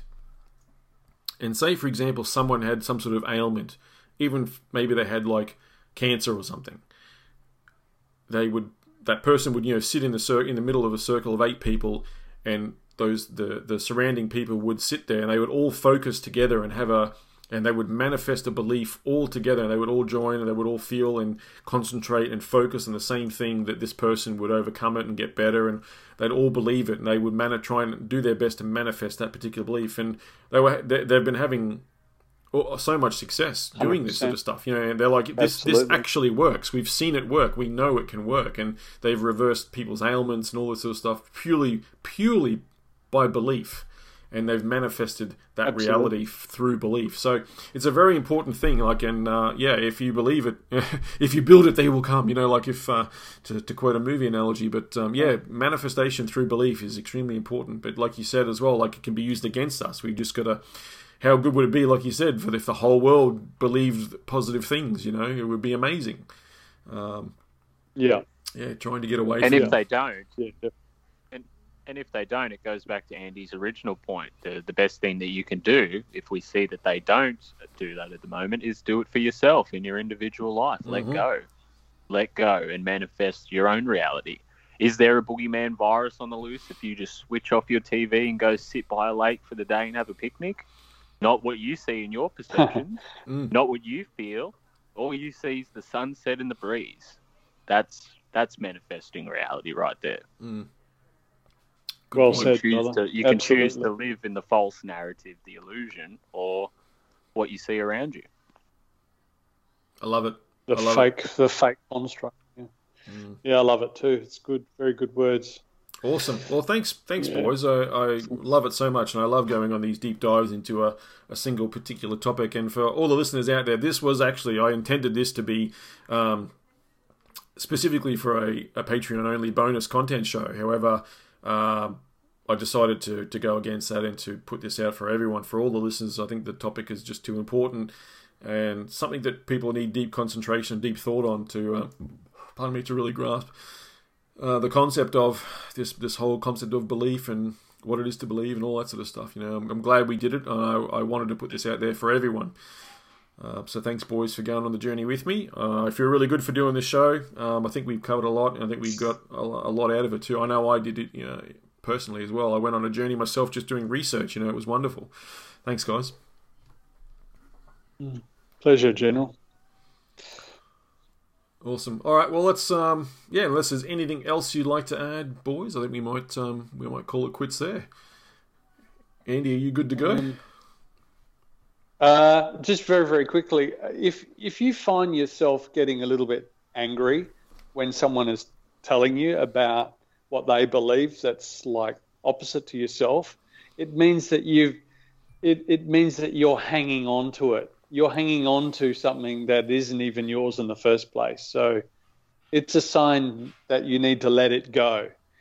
It, that's if an anger feeling comes up. You know, as an emotion in you about like what somebody else is saying to you. So, so yeah, just remember that. Mm. Yeah, the letting go technique. So I'll put that in the show notes uh, for folks as well. Andy sent me a link to uh, to a book about that if folks want to dive into that particular topic as well. Letting go techniques, very important. Yeah, uh, Ethan, uh, thanks again, mate, for coming on to the today's show. Anything else you wish to add for, for the show at all?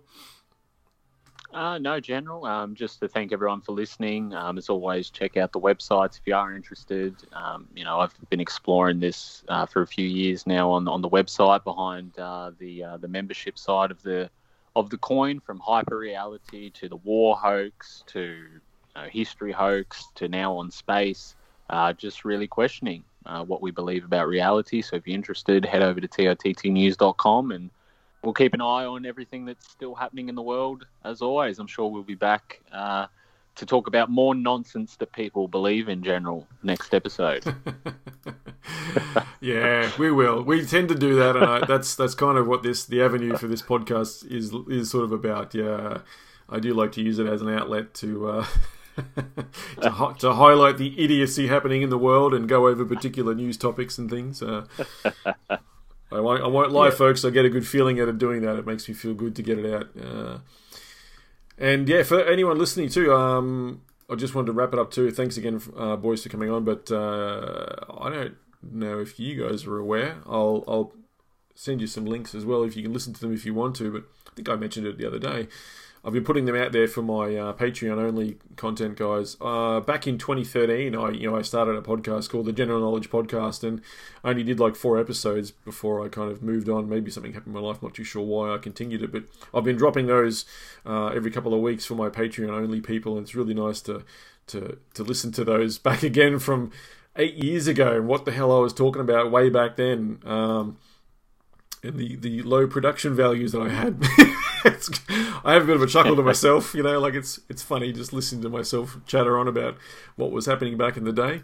Uh, but I love doing this now with you guys. I love having guests on. I love having you boys on. Uh, we both, we all, all, all three of us bring something different to the table. Uh, and I wanted to thank you from the bottom of my heart. I think it's really wonderful that you guys spend the time to with me to uh, to chat about stuff and to offer our perspectives on things. Uh, it really it means a lot to me, guys. Thank you so much. Um, Yeah, thanks, uh, mate. No worries. Yeah, awesome. I'll uh, I'll end this. Likewise. Thanks, man. Appreciate it. All right, thanks, listeners, and uh, yeah, we'll see you uh, for the next show. I believe I can touch the sky.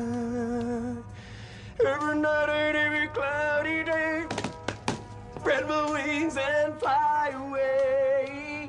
I believe I can soar. Catch me going through that open door. I believe I can fly. Believe, I believe, I believe, I believe. I believe, I believe, I believe.